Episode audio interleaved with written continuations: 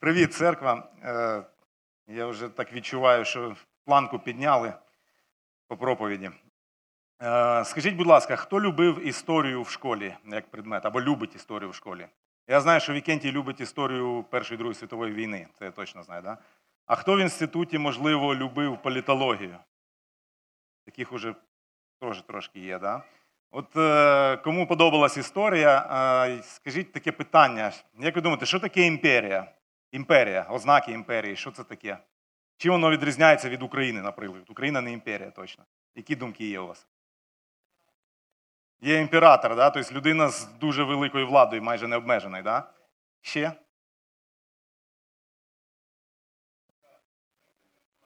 Велика територія і імперія це завжди не просто велика територія, це об'єднання, під яким багато народів знаходиться. Тобто багато різних країн, народів може бути, тоді це імперія. Україна це не імперія, тому що у нас немає під нами інших е, народів і інших територій. Да?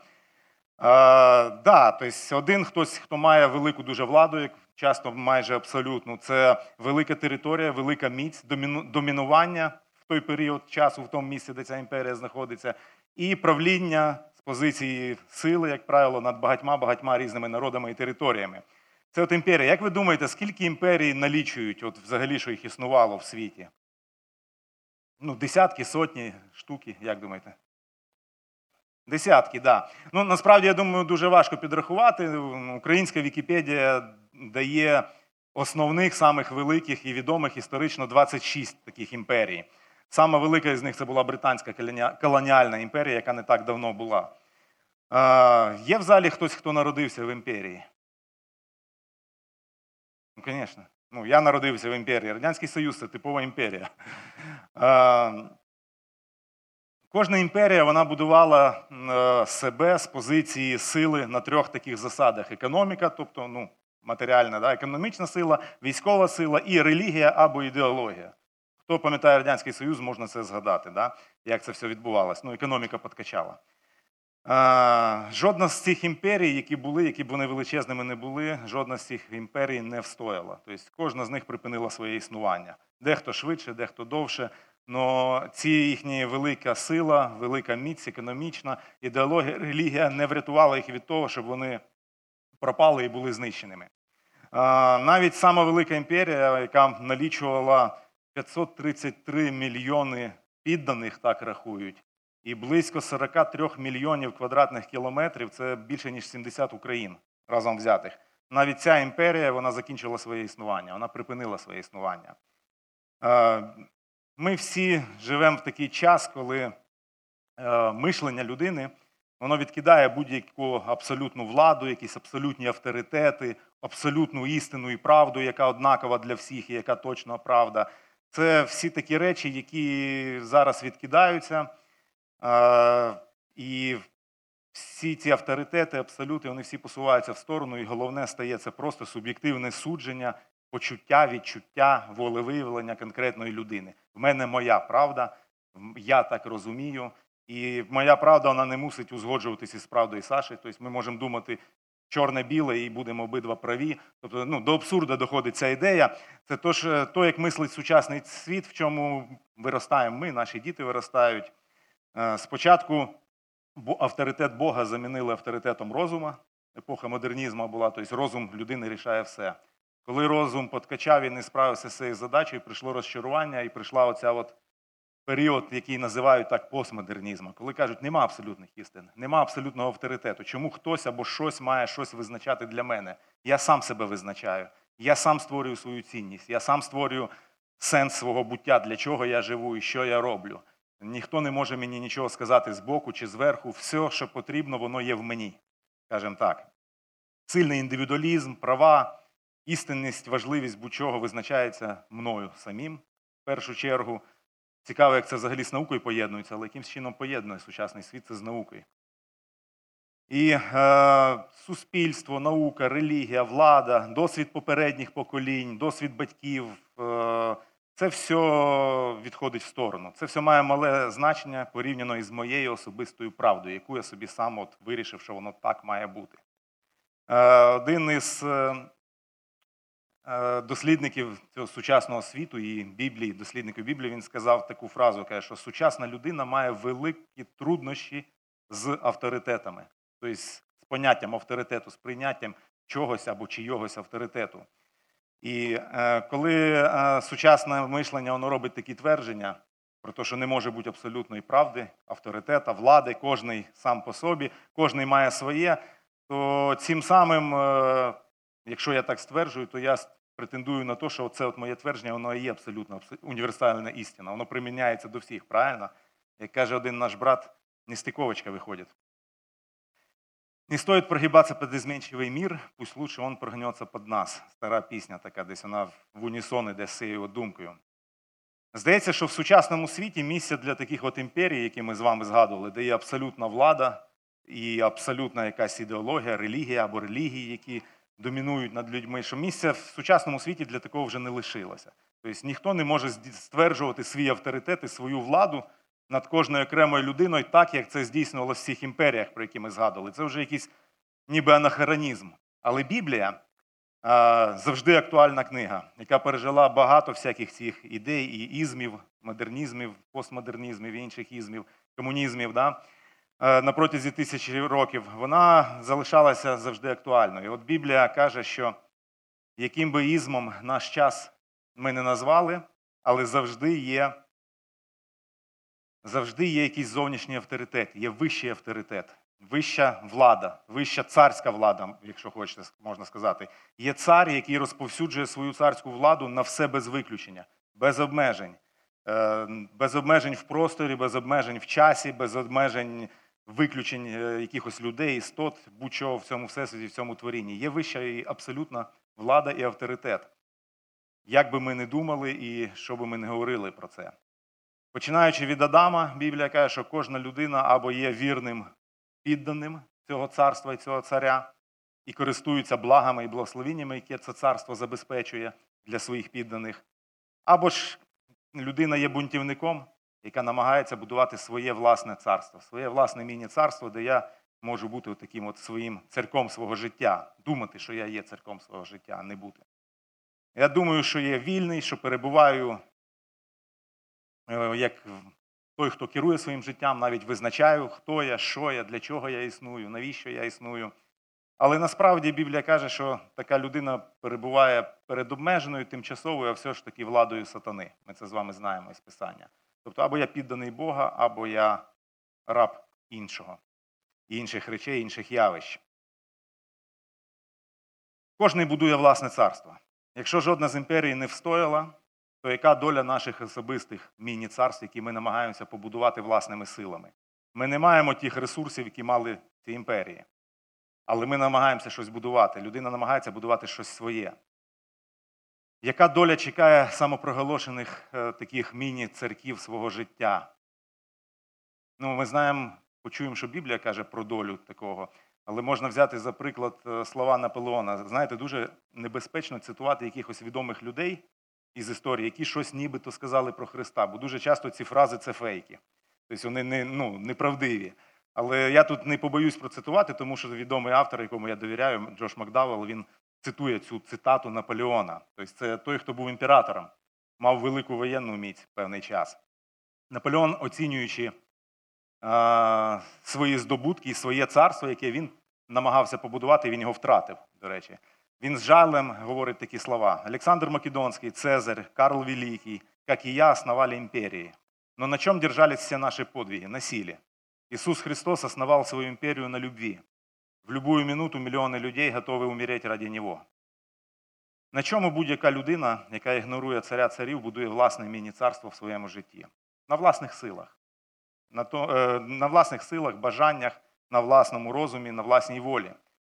Наших сил і можливостей їх не більше, ніж у Наполеона, це точно, напевно, для того, щоб наше царство встояло.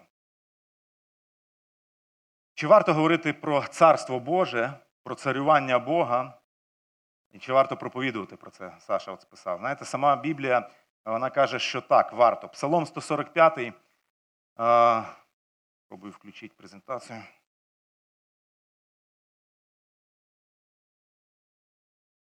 Псалом 145, 11, 13 віршик це з перекладу Хоменка. Про славу царства Твого хай оповідають і говорять про Твою могутність, щоб дати синам людським Твою силу і пишну славу царства Твого. Царство Твоє, всіх віків царства, влада Твоя по всі роди і роди. Вірний Господь у всіх своїх словах, святий у всіх своїх творіннях. От що одне із місць, що каже Біблія, це старий заповіт, псалом про царство Бога, і чи варто думати, розважати і говорити про царювання Бога. Ми вже говорили, Саша, що є така ідея зробити міні таку маленьку серію проповідей, щоб побачити оглядово, обзорно, як ідея програми Царства Божого вона розвивається від книги буття і по всій Біблії. І е, спробувати дати відповідь на деякі питання для самих себе. І перша ця проповідь вона буде називатись Бог право на владу. Бог право на владу. Ми подивимося на перші глави, перші книги Біблії, які, і яка там підстава для Бога, як того, хто має абсолютну владу, як для царя. Спробуємо е, мати на увазі такі питання, які підстави влади Бога над нами, які межі влади Бога над нами, наді мною, чи є якісь межі Його владі, чи вона чимось обмежена. Що Боже царювання несе його підданим? Особливо це буде далі видно, коли Біблія розгортає історію далі від початку Царства Божого. Яке моє місце в Його царстві? Чи взагалі всі ми знаходимося під Його владою, під Його царюванням? Такі от питання. Е, спочатку, перед тим, як перейти до оповідання е, Біблії про цю історію, про розвиток Царства Божого. Е, попробуємо з вами визначитись, що ми маємо на увазі під царством Божим, коли говориться царство Боже. Знаєте, дуже багате многогранне поняття. Якщо ще й новий заповіт взяти, то там ще й такі речі, як царство Боже є внутрі вас, Христос каже, взагалі якісь повністю духовні речі. Чаще, частіше за все, ми, коли згадуємо про царство, ми думаємо про ну, в поняттях географії. Тобто царство це якась країна, яка має кордони, і от, оце, от, от це царство, тобто це якась конкретна держава. Е, в Біблії ті слова, які е, означають царство, царювати, і сама ідея, поняття, якщо дивитися в цілком на Біблію, то вона трошки ширше. Царство це право на владу, тобто право е, бути авторитетом, право право царювати. Це сама влада, тобто владу, яку має цар, от сама влада. Це якісь дії по здійсненню правління, тобто то, як цар реалізовує і здійснює своє царювання, що він робить, коли управляє, коли не знаю, видає накази, створює закони, наприклад, судить, вершить правосуддя, веде війни, да, тобто от дії по здійсненню цієї влади. І це самі володіння, тобто власність царя, царська власність, яка входить до його сфери правління. Ну, типово це частіше за все це конкретно люди і земля, да? тобто люди і піддані. І це в Біблії теж, особливо в старому заповіті, чітко проходить люди, народ, який належить Богу, і Бог має бути його царем, і земля, яка теж належить Богу, він туди вводить свій народ, якщо наперед забігти про історію. Отже, от з такої позиції будемо розважати над царством. А зараз, е, ну, вже саме цікаве, я думаю, сподіваюся, переходимо до сюжету біблійного повідання про те, як Бог вершить своє царство і де наше місце в цій всій історії. План буде виглядати приблизно так, от, щоб просто мати уявлення, про що ми будемо говорити. Це початок. Да? Тобто царство в Едемі, Едем, творіння, перші речі, перше, що відбувається. Е, побачимо, як, як там стверджується право і сила Бога для влади, що є його сферою царювання, на що розповсюджується його влада. Побачимо образ царя, пам'ятаєте, по образу і подобі, хто створений був. Да? Е, благословення як ознака царства вперше з'являється там, уже в книгі буття, де описується Едем. Благословіння це завжди як ознака Царства Божого, коли він здійснює своє правління. І поглянемо на початок е, того, що відбувається за межами, поза Едемами, коли є вигнання із Едема. Да? Тобто там бунт проти царя, і яка є надія на відновлення нас у Царстві Божому. Е, це будуть е, перші три глави книги буття, можете їх тримати десь біля себе відкриті. відкриті. Ми будемо стежити за текстом. Тут буде текст. Е, перші три книги, три глави буття, вони стверджують, показують нам Бога, який має абсолютну унікальну владу. Він над всім, правитель всього існуючого. Він є незаперечний, тобто ніхто не може претендувати на цю владу, ніхто не може подвінути його, якусь частину собі перебати повноважень. Тобто він є абсолютний і унікальний правитель. Це те, що відкриває нам перші три книги буття. І це незвично буде, напевно, розважати про царство на цих е, главах, е, не книгах, а главах буття, тому що там немає слова цар, там немає слова царства. Але сама ідея, вона там є, там початок програми Царства Божого. На початку створив Бог небо і землю. На початку створив Бог небо і землю. Окрім Бога, не існує нічого і нікого до того моменту, як він починає творити. Це важко собі уявити нам. Ми обмежені простором, часом. Ми, Колись ми почалися, да?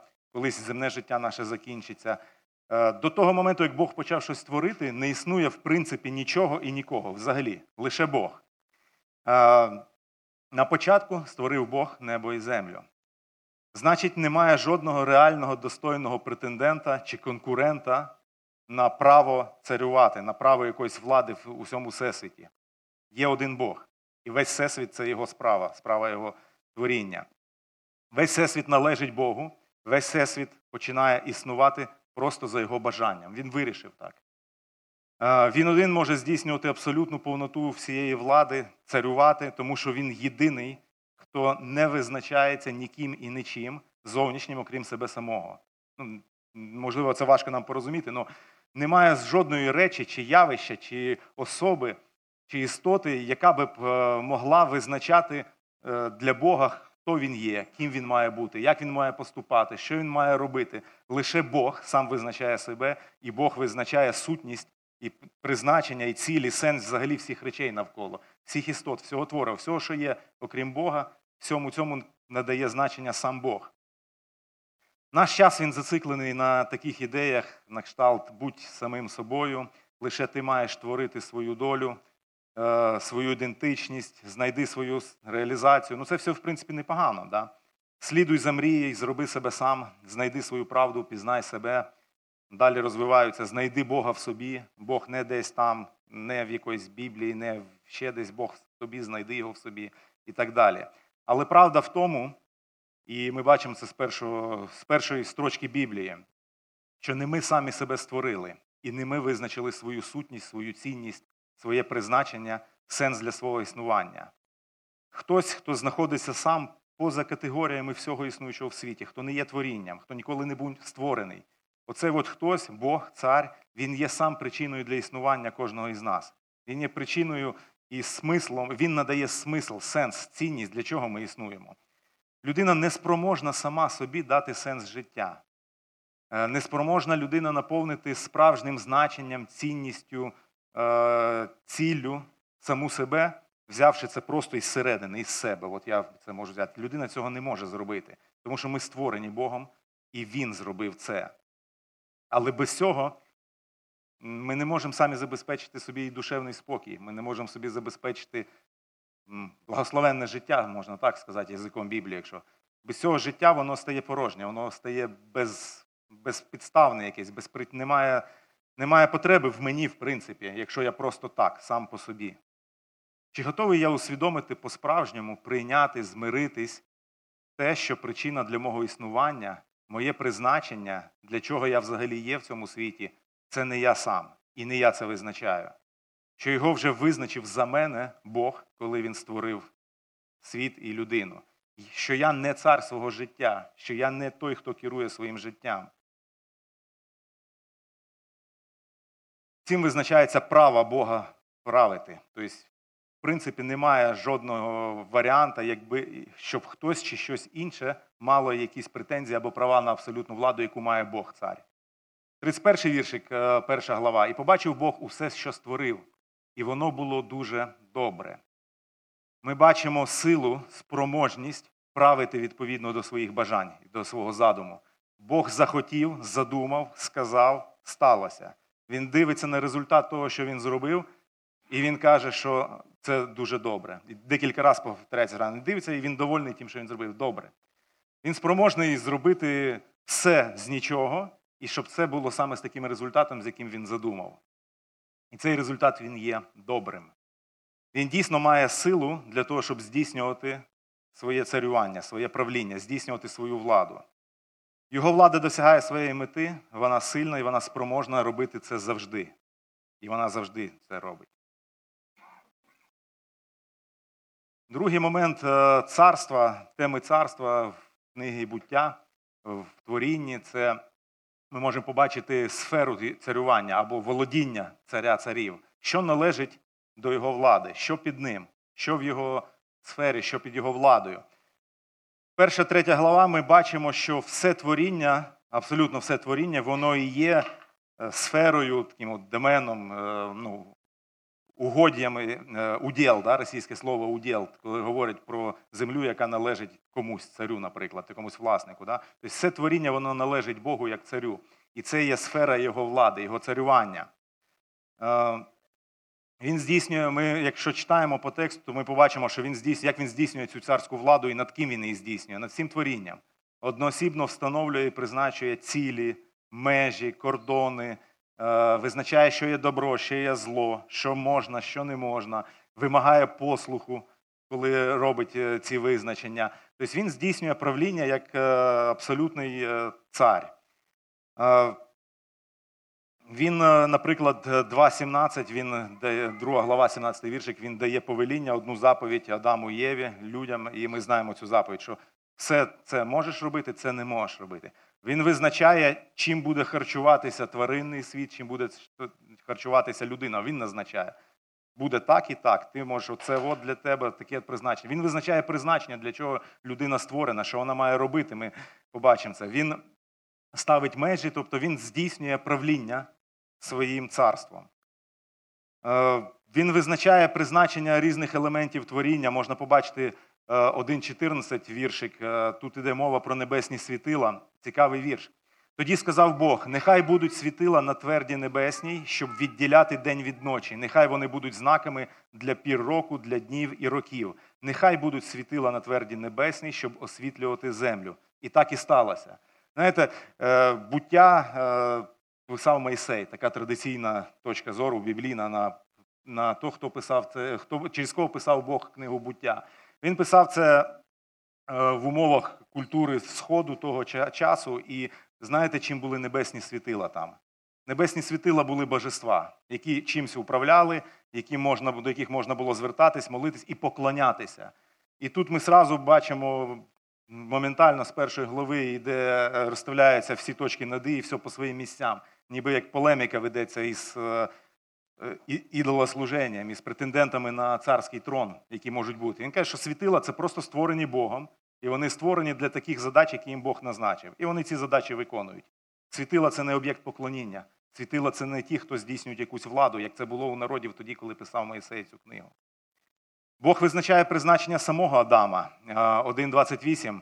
І благословив їх Бог і сказав: будьте плідні і множтеся, і наповняйте землю та підпорядковуйте її собі. Пануйте над рибою морською, над птаством небесним, над всяким звірем, що рухається по землі.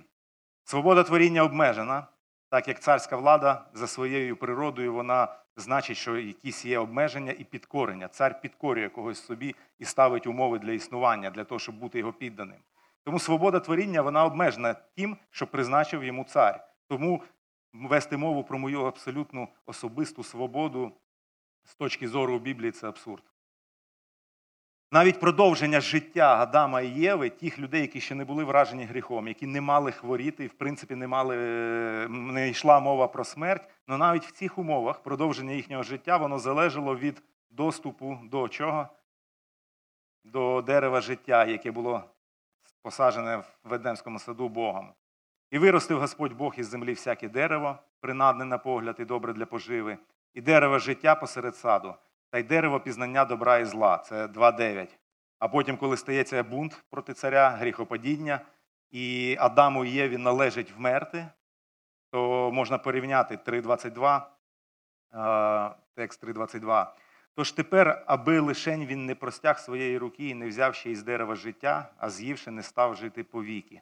Тому висловив Господь Бог Седемського саду порати землю, що з неї він був взятий. Тобто навіть в цьому, просто в тому, щоб існувати, людина була повністю залежна від влади царя.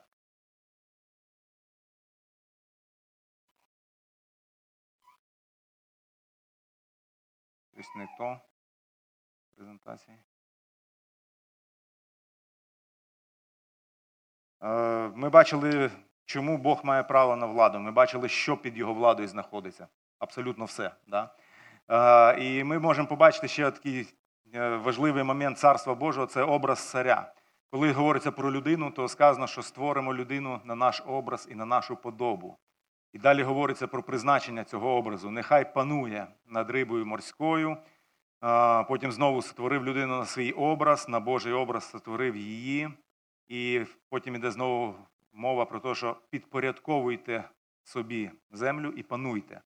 Знаєте, коли розважають над тим, в чому саме заключається образ Божий в людині, думають про багато речей, намагаються якось побачити, чим ми відрізняємося, наприклад, від тварин. І туди відносять інтелект, е, здатність любити, жертвувати, здатність до спілкування з Богом, багато різних речей. Але в принципі більшість із цих речей вона часто е, може зустрічатися серед тваринного світу. Тобто, ну, наприклад, є тварини, які всю життя живуть одною парою. І навіть не можуть пережити смерті одне одного. Тобто є, ми бачимо, що тварини можуть емоції проявляти. Да? Е, В тварин, в принципі, присутній якийсь інтелект і так далі.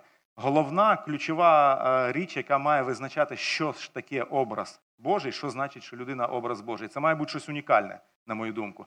Це має бути щось унікальне, і воно має бути в контексті, де вперше появилось поняття образа Божого, де Бог дає це поняття нам образ Божий. В контексті можна побачити, що це значить.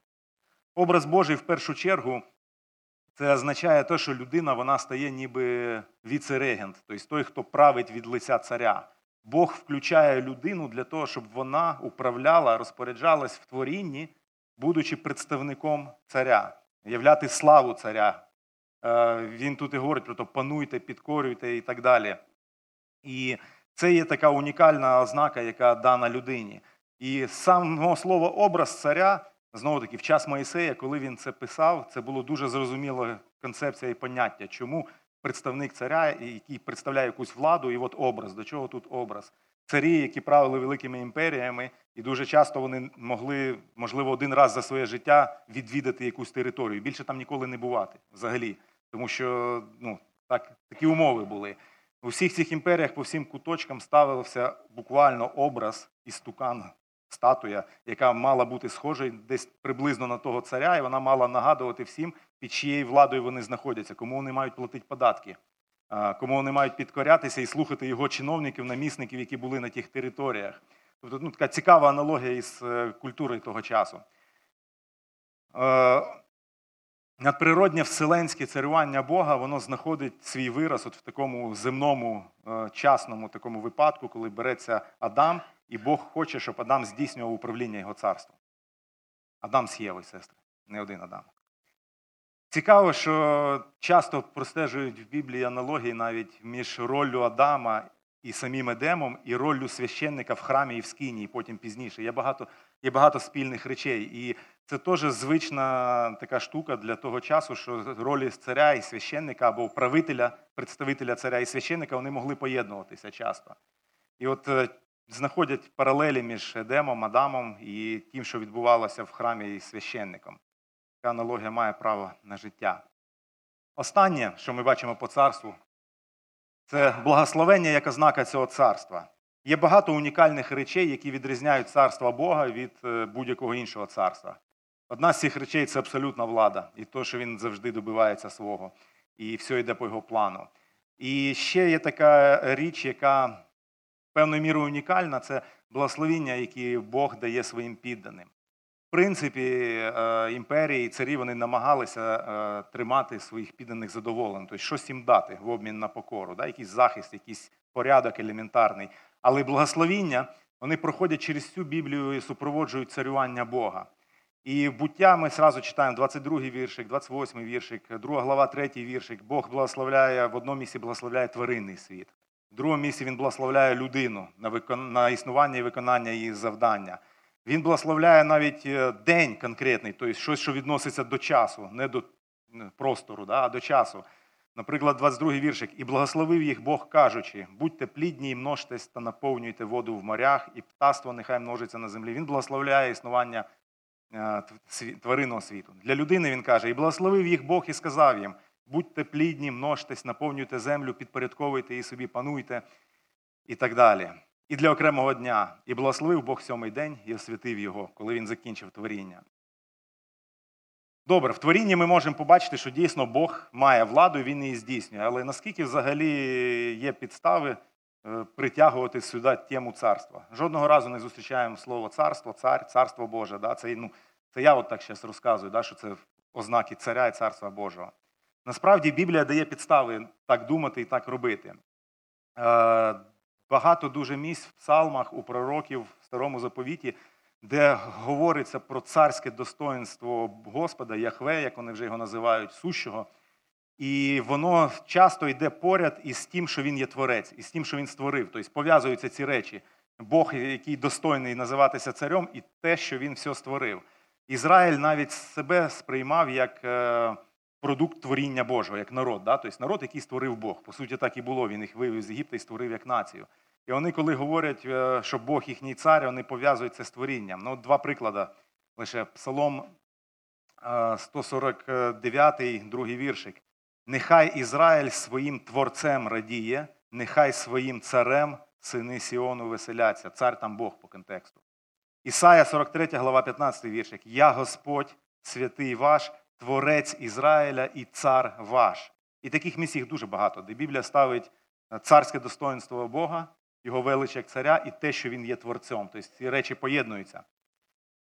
Отже, в акті творіння, в тому, як Бог все впорядковує, надає цілі, значення, сенси, кордони і межі, призначає людину бути представником його царської влади, являти славу справжнього царя. Е, в цьому всьому Бог є абсолютний, унікальний, незаперечний цар над всім творінням, над всім всесвітом. Що це може значити для нас? Ну, Що це просто суха теорія чи що? Ну багато що може значити для нас. Яких би авторитетів я собі не обирав або ви собі не обирали, як високо я не цінив би власну незалежність в прийнятті рішень, е, власне право розпоряджатися собою і своїм життям. Єдиний, хто має абсолютне право на трон як у всьому всесвіті, так і в моєму серці, і в моєму розумі, це лише Бог. По одній простій причині. Є творіння і є творець. Нема нічого проміж ними, немає нічого посередині. Є Бог і є все, що він створив. Тому лише Бог він має це право на цю владу. Питання такі, як хто я, навіщо я, для чого я, я чоловік, я батько, я, можливо, професіонал своєї справи, можливо, я ідентифікую себе зі спортом, я спортсмен, тому я краще, ніж, можливо, хтось або щось. Можливо, я просто той, хто покликаний, і от я собі вирішив, що моє покликання просто отримувати максимум задоволення і взяти все від цього життя, що я можу взяти. Можливо, не шкодячи нікому, просто так.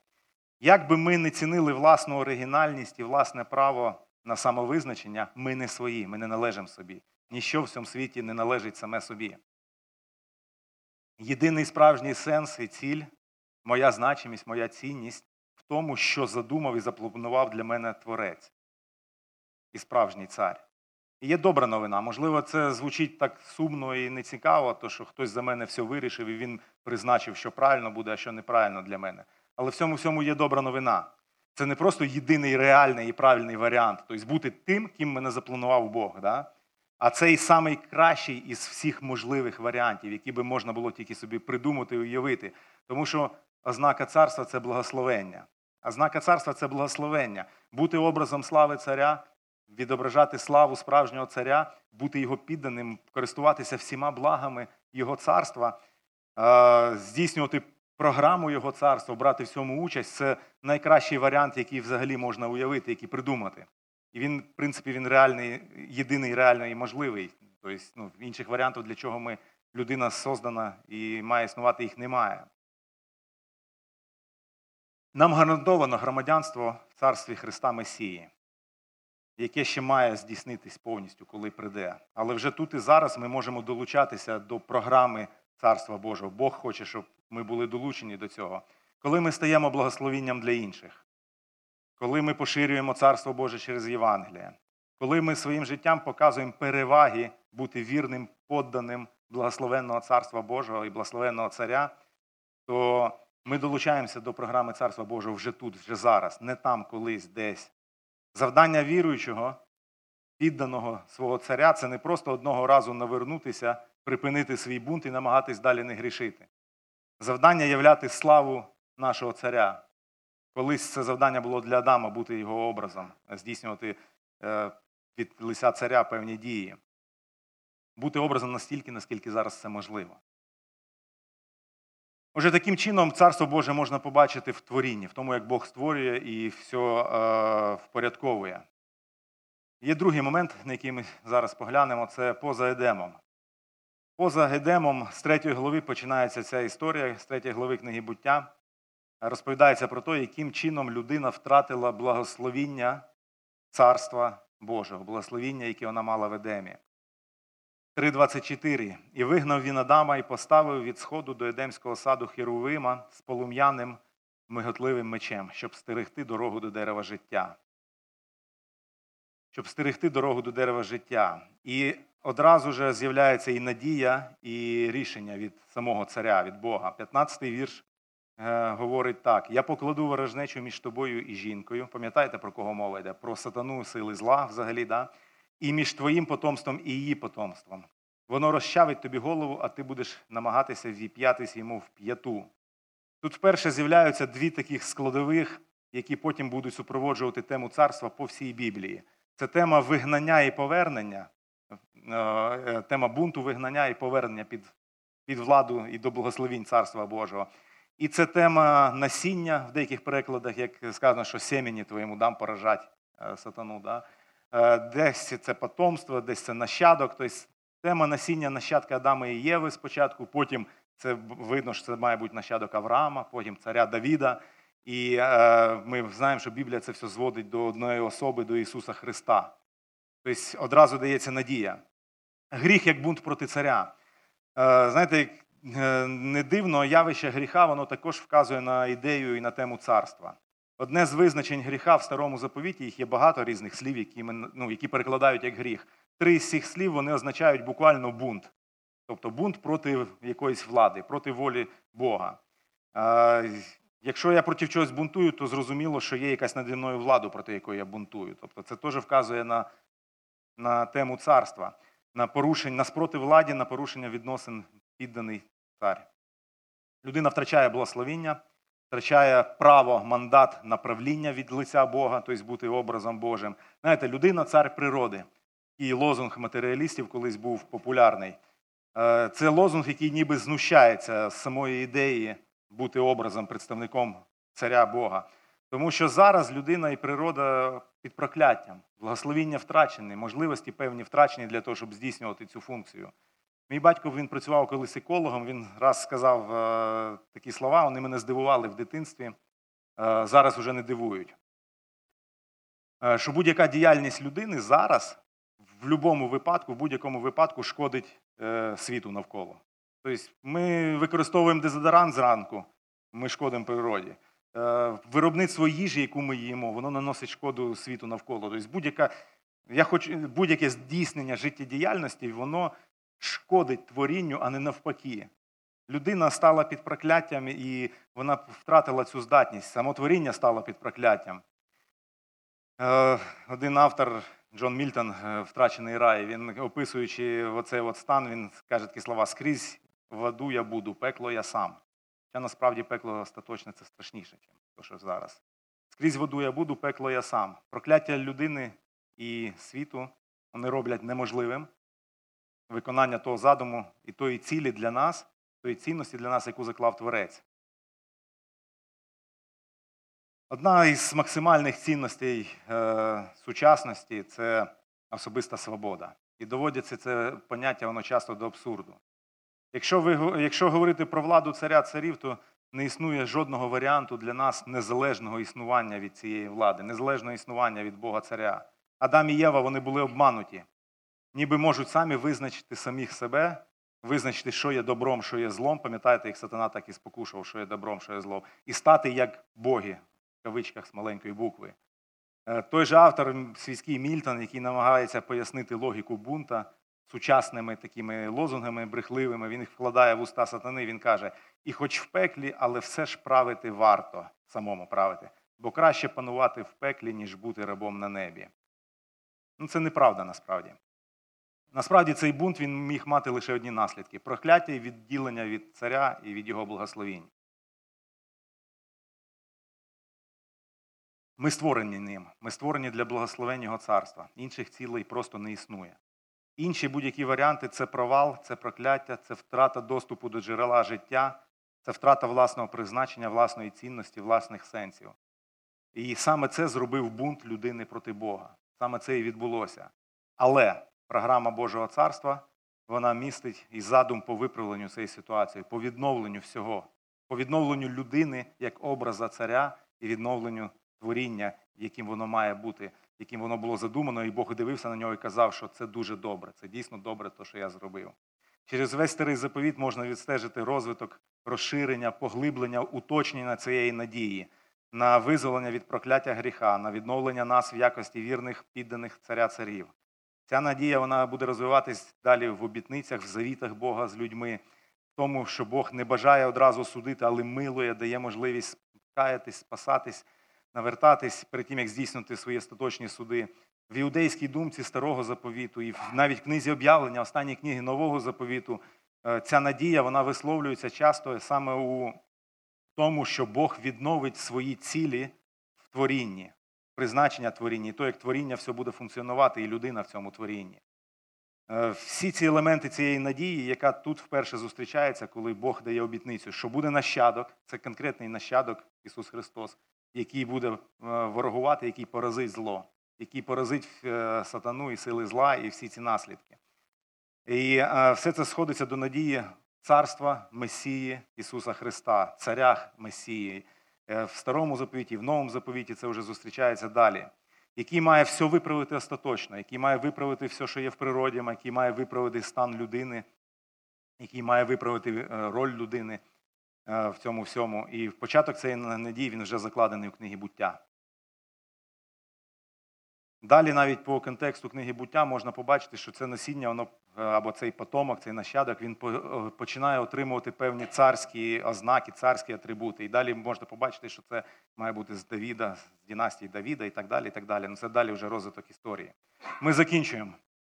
Е, ми закінчуємо, який можна висновок з цього зробити. Ми подивилися на то, як можна побачити царя і царювання у подіях творіння, в подіях, які відбувалися в Едемі, і в бунті проти цього царя. Який можемо зробити з цього висновок? Наш цар він є добрий, він є благий. Одна із ознак його царства, постійних ознак його царства це благословення. Це благословення для своїх вірних подданих. Від самого початку він вже приготував рішення проблеми нашого з вами бунта. Прийти на землю, взяти на себе природу людини, тобто підданого, підлеглого, стати обіцяним цим нащадком насінням, цим царем Месією Ісусом, який спасає своїх підданих для свого царства. Наш цар він буде вести, він веде і буде далі вести всю історію до своєї кульмінації, до того моменту, коли він відновить всі, все в цьому творінні до стандартів свого царства. І для того, щоб ми мали благословіння цього царства. Насправді, жоден із нас він не обирає між абсолютною власною свободою і між підкоренням якоїсь владі, авторитету Бога, наприклад. Да?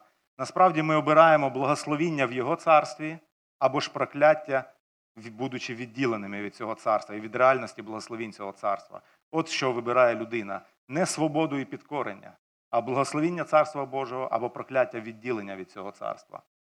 Якщо будуємо власне царство, воно не встоїть. Не встоїть так, як не встояла жодна із імперій, про які ми згадували, не встоїть е, так, як не встояло здобутки Наполеону. Е, який говорив ті слова, визнаючи перевагу царювання Христа. Дев'ятий віршик третьої глави нашої книги буття, про яку ми зараз говорили, Господь звертається до Адама, коли Адам і Єва почали бунт. І він каже в дев'ятому вірші таке питання, яке можна задати кожної людині зараз. Тоді Господь Бог покликав чоловіка і спитав його, де ти? Де ти? Для тих із нас, кого Христос вже долучив, назад долучає до свого царства через віру, нехай буде підбадьоренням те, що ми, коли ми усвідомлюємо масштаби, характер влади нашого царя, невідворотність всіх його планів і задумів і всі благословіння, яке несе його царювання нам і з вами. Наш Бог це цар понад царями. Ніхто не може стати йому на заваді. Жодна імперія не стоїть перед ним, включаючи останню імперію е, Антихриста, про яку говорить книга об'явлення. Це підбадьорення і нагадування нам кому наша цінність, в кому наш сенс, в кому наше призначення, в кому наша ідентичність. лише в Творці, лише в царі царів. І з, е, наостанок хочу залишити нам цей текст. Е, Псалом 145, 11, 13 віршик, який ми вже згадували. Про славу царства Твого хай оповідають і говорять про Твою могутність, щоб дати синам людським Твою силу і пишну славу царства Твого. Царство Твоє всіх віків царства, влада Твоя по всі роди й роди. Вірний Господь у всіх своїх словах, святий у всіх своїх творіннях. Слава йому. Амінь. Давайте помолимося.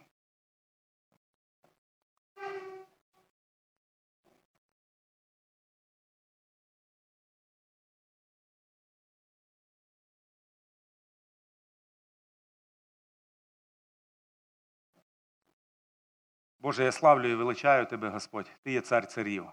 Ти є цар добрий, ти є цар могутній, ти є єдиний, хто має абсолютну владу і хто має право на цю владу, Господь. Допоможи пам'ятати про це, про те, що Твоє царство, Твоя влада це є благо, це є добро, Господь. Бути вірним підданим Твого царства, Господь, і бути тим, хто бере участь в діях Твого царства, в програмі Твого царства. Слава тобі за те, що ти царюєш. Амінь.